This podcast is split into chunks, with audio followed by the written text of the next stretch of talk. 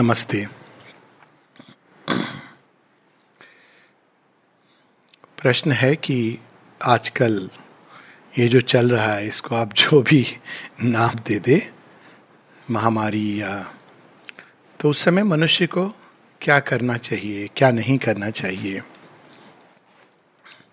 एक उपाय है जो वैज्ञानिक हमें बताते हैं, और वो वैज्ञानिक की दृष्टि है, और वैज्ञानिक की दृष्टि की अपनी सीमा है, ये नहीं कि वो सही या गलत है, उसकी अपनी सीमा है। सीमा में हर चीज़ का अपना एक औचित्य होता है। लेकिन यदि हम ये मान लें कि वैज्ञानिक की दृष्टि ही अल्टीमेट दृष्टि है तो तो फिर संसार से बहुत सारी ऐसी चीज़ें जो जीवन को सुंदर बनाती हैं, जो जीवन को उत्कृष्ट बनाती हैं, उनका स्थान नहीं रहेगा।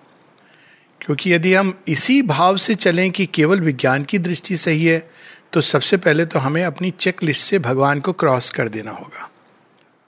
और आप कल्पना कीजिए कि यदि संसार में भगवान नहीं है तो ये जीवन क्या सच में जीने योग्य है? केवल अपने लिए जीना, केवल अपने स्वार्थ के लिए जीवन को जीते रहना, अंत में वस्तुता चिता की राख या मिट्टी में दफन हो जाना तो विज्ञान की दृष्टि की एक अपनी सीमा है और एक अपना क्षेत्र है। अब भारतवर्ष में विज्ञान और अध्यात्म का बहुत सुंदर समन्वय रहा है। सनातन धर्म में इन दोनों को अलग अलग चीज़ें नहीं मानी गई। लेकिन पाश्चात्य सभ्यता में कई कारणों से, जिसमें मैं नहीं जा रहा हूँ, इन दोनों को अलग कर दिया गया। एक और अध्यात्म तो समाप्त ही हो गया था, एक रिलीजन, एक बिलीफ सिस्टम के रूप में रह गया था, उसका शेल। तो बिलीफ सिस्टम को भगवान तुम्हारे अंदर के लिए, तुम्हारे अगले जन्म के लिए तुम्हारे जीवन की मृत्यु के बाद भगवान का काम शुरू होता है, क्योंकि वो भगवान का क्षेत्र है आफ्टर लाइफ और इस संसार में जो जड़ जगत है, उसमें वैज्ञानिक का रोल है। ये एक पाश्चात्य दृष्टि है। भारतवर्ष ने कभी इन चीज़ों को ऐसे नहीं देखा। भारतवर्ष में एक समग्र दृष्टि रही है चीज़ों को देखने की। एक समग्र चिंतन रहा है और उसके अनुसार भौतिक जगत आध्यात्मिक सत्य और इन दोनों के बीच में एक शक्तियों का एक खेल, जाल, ये तीनों एक कंटिन्यूम पर है। एक ही सत्य के ये अलग अलग अलग हिस्से हैं। जैसे हम एक उदाहरण ले लें। हम कहते हैं हम लोग एक दूसरे से संपर्क में आते हैं तो कोई कहे कि तुम कौन हो? क्या हम कभी ऐसे बोलते हैं कि हम तो केवल हाड़ मास के पुतले हैं? अजीब लगेगा ना कि हम केवल हाड़ मास के पुतले हैं। हम हाड़ मास के पुतले केवल एक फ्रेम है। लेकिन इस हार्ड मास के पुतले को, इसी फ्रेम को, अलग अलग फोर्सेस, अलग अलग शक्तियाँ उपयोग में ला सकती हैं। वाणी है। वाणी कितनी सुंदर चीज़ है। देखा जाए तो वाणी के माध्यम से आप संसार में आशा के दीप जला सकते हो। और इसी वाणी के माध्यम से आप किसी का हृदय आहत कर सकते हो। इसी वाणी के माध्यम से आप भय का संक्रमण फैला सकते हो। इसी वाणी के माध्यम से आप भगवान को प्राप्त कर सकते हो। इसी वाणी के माध्यम से आप उच्चतम सत्य को प्रकट कर सकते हो। कहने का अर्थ ये कि फ़िज़िकल फ्रेम चाहे वो मनुष्य का हो या वायरस का हो या बीस्ट का हो, पशु का हो, ये केवल एक बाहरी यंत्र है। हम यंत्र नहीं है, यंत्र केवल एक माध्यम है। और वो माध्यम किसका है? अनेकों शक्तियाँ उसका उपयोग कर रही हैं। तो इस प्रकार से जब हम जीवन को देखते हैं, और वस्तुता अंत में वो भगवान का अल्टीमेट नियति उसकी यही है। इस प्रकार से जब हम देखें तो हम देखते हैं कि वायरस, जिसको हम कहते हैं कि एक पार्टिकल है, आरएनए का स्ट्रैंड है, या जिस भी तरह से आप देखें, एक भौतिक तथ्य है, एक भौतिक सत्ता है, लेकिन वो केवल एक यंत्र है।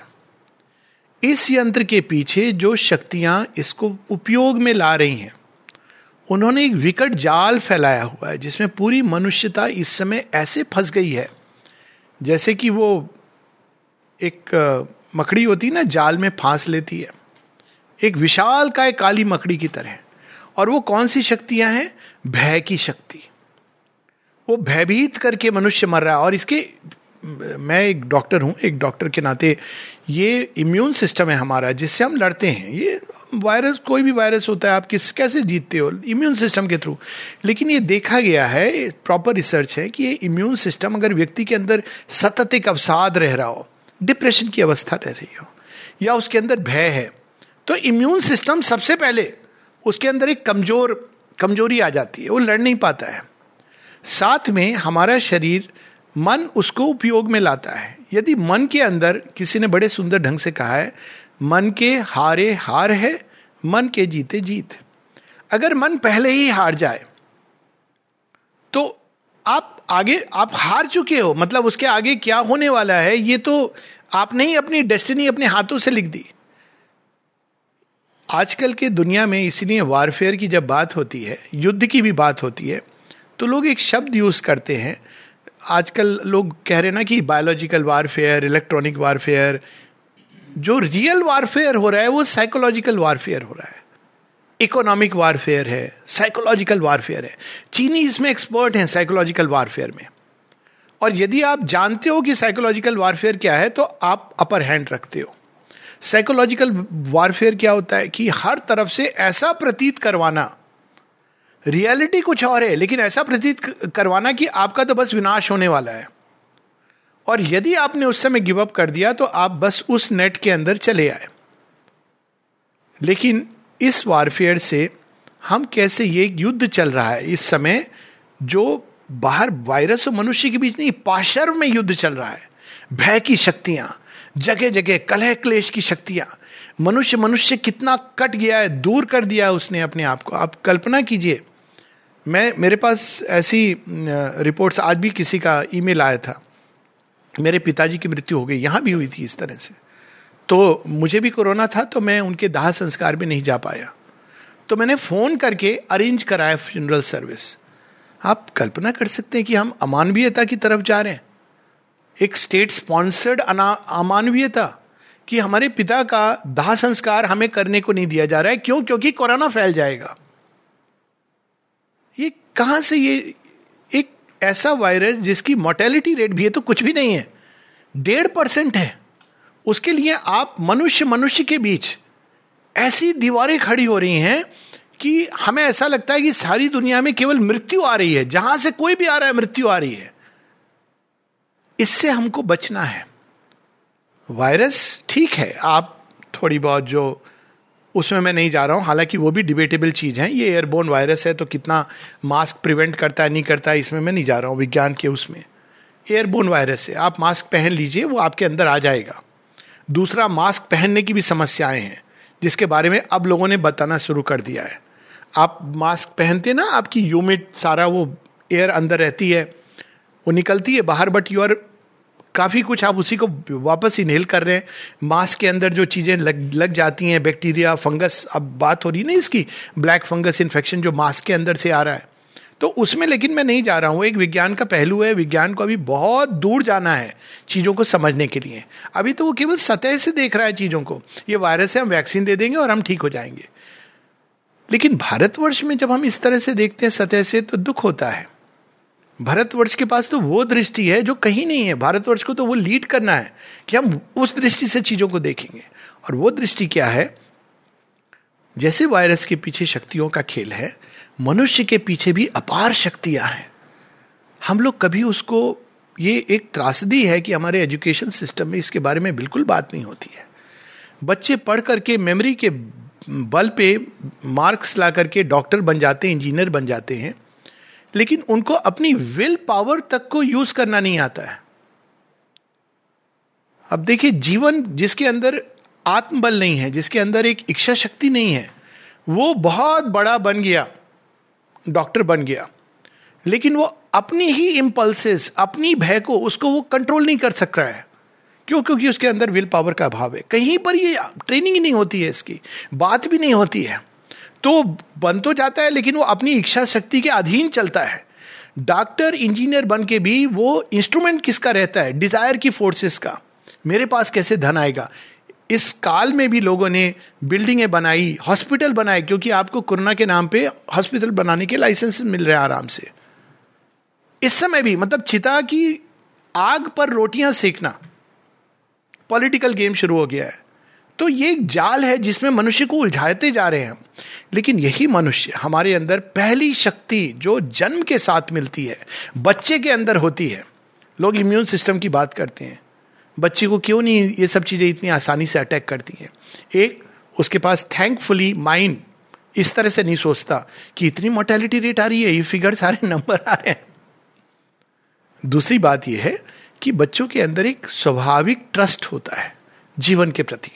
बच्चे को कोई खरोच लगती है तो वो टेटनस हो जाएगा अनलेस उसके माता पिता नष्ट कर दे इस ट्रस्ट को लाइफ में, उसके अंदर एक स्वतः स्वाभाविक ट्रस्ट होता है। हम सब गुजरे ना इससे, कितनी खरोच, कितनी चोटें लग के क्या होता है? क्या रोज हम टेटनस की सुई लेते थे?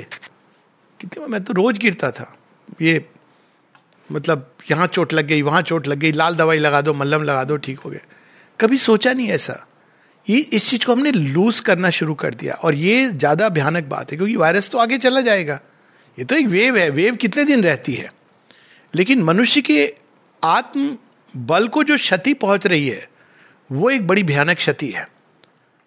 इस तरह से भयभीत तो एक हमारे अंदर जो जन्म से मिली होती है, वो है ट्रस्ट फेथ बच्चा छोटा होता है माता पिता में ट्रस्ट करता है, थोड़ा बड़ा होता है, जो भी घर में आता है, चाचा, ताऊ, जो भी आते हैं, अंकिल होते हैं, उसके अंदर एक ट्रस्ट होता है। ठीक है, वो ट्रस्ट कई बार मिसप्लेस्ड होता है और जब वो बड़ा होता है तो उसको ये डिस्क्रिमिनेशन सिखाना है। लेकिन एक बेसिक ट्रस्ट इन लाइफ नियति के अंदर एक बेसिक ट्रस्ट की हम केवल एक संसार में केवल ये नहीं है कि ये हो जाएगा, वो हो जाएगा। भगवान भी हैं। जीवन में हर एक बच्चा अपनी नियति लेके आया है। और हमें जो करना चाहिए, हमें करना चाहिए। लेकिन डर डर के रहना तो वो ट्रस्ट बच्चे लूज कर देते हैं। बच्चे बड़े सब लूज कर देते हैं। तो एक जो बहुत बड़ी शक्ति हमारे अंदर होती है, वो श्रद्धा। श्रद्धा क्या है? ये मान के चलना, इस भाव से जीवन जीना कि जो होगा, अंत में कल्याण होगा, कल्याण श्रद्धा। वहीं इसके अपोजिट है अश्रद्धा। हर चीज़ में केवल नेगेटिव देखना। ये हुआ तो वो हो जाएगा, ये हुआ तो वो हो जाएगा। अश्रद्धा। तो ये एक लड़ाई श्रद्धा, अश्रद्धा की भी हो रही है। और ये वायरस के पीछे जो शक्तियाँ है, वो मनुष्य के अंदर श्रद्धा को छिन्न भिन्न करना चाहती है। फिर दूसरी श्रद्धा, ईश्वर में श्रद्धा। संसार अल्टीमेटली विधाता ने बनाया है। और वो चाहें तो उनकी विजडम कभी भी इंटरवीन करके सब कुछ चेंज कर सकती है। यही तो हम लोगों के यहाँ विज्ञान है। एक और हरिण्य कश्यप है, जिसने सारी पॉसिबिलिटी मास्क भी पहनता था सोशल आइसोलेशन भी करता था। साथ में उसने ऐसे से वरदान लिए हुए थे कि वायरस तो क्या, उसको देवता, मनुष्य कोई नहीं मार सकता है। लेकिन मृत्यु अपना रास्ता खोजती है। क्यों? क्योंकि एक लिमिट के बियॉन्ड जब हम प्रगति करना बंद कर देते हैं, तब मृत्यु आ जाती है। कहती अच्छा तुम प्रगति नहीं कर रहे हो। तो मैं तुम्हें प्रगति करवाती हूँ। कैसे? मैं तुम्हें एक नया घर दे दूँगी, नया फॉर्म दे दूँगी। मृत्यु का अकल्ट कारण यह है, यहाँ बात ही नहीं होती कि यंग एज, ओल्ड एज की। यदि आप प्रगति करना बंद कर रहे हो, या मतलब आपने एक प्रगति की है तीव्र गति से, अब जो आगे प्रगति करनी है, मार्ग अवरुद्ध हो गया है। एक 22 साल की उमा बोस थी, सिंगर थी, जब उनकी मृत्यु हुई कैंसर से तो श्री अरविंद से पूछा था दिलीप कुमार रॉय ने। श्री अरविंद कहते हैं, इतनी यंग एज में उनकी मृत्यु हुई, क्योंकि उन्होंने एक सात्विक डेवलपमेंट इतना हो गया था कि वो यदि आगे प्रगति नहीं करती तो उनको मृत्यु के द्वार से गुजर के प्रगति करनी थी। और ये एक लीप ली। अब देखिए, ये दृष्टि बिल्कुल भिन्न है। अरे, बाईस साल में किसी की मृत्यु हो गई, ये भारतवर्ष में ये शोभा नहीं देता है। सच में यही वर्ड है। जैसे श्री कृष्ण अर्जुन को कहते हैं कि तू एक आर्य है और तू इस तरह की बातें सोचता है, शोभा नहीं देता है। तो श्रद्धा, ईश्वर में श्रद्धा, इन चीज़ों को देखने की नई दृष्टि विल पावर नहीं होगा, इस संकल्प के साथ जीना। और फिर माता जी बताती है, हम सबके चारों तरफ़ एक सुरक्षा का आवरण है, सूक्ष्म एनवेलप और कोई भी बीमारी तभी अंदर प्रवेश करती है जब उस आवरण को चीरती है। और वो आवरण एक और हमारी भौतिक कंडीशन से बनता है। भौतिक कंडीशन यानी डाइट एक्सरसाइज रेस्ट अगर आप सोएँगे नहीं तो उसमें छेद हो जाते हैं। अगर आप ऐसे वातावरण में रहेंगे जहाँ चारों तरफ़ ऐसी शक्तियाँ हैं तो उसमें छेद हो सकता है, प्रहार हो सकता है। इसलिए मॉल में जाना क्राउड में जाना वैसे भी एक बहुत अच्छी बात नहीं है।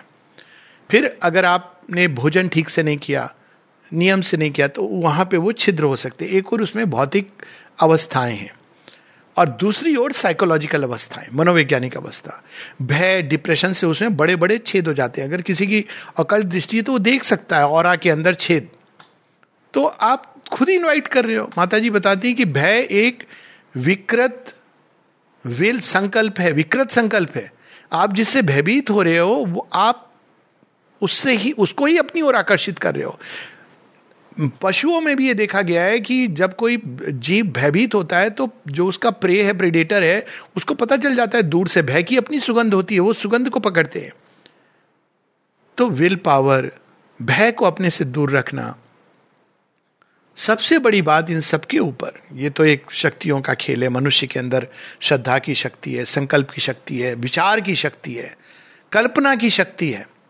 कल्पना की शक्ति से हम अपने लिए सुंदर सुंदर बातों को सोचें।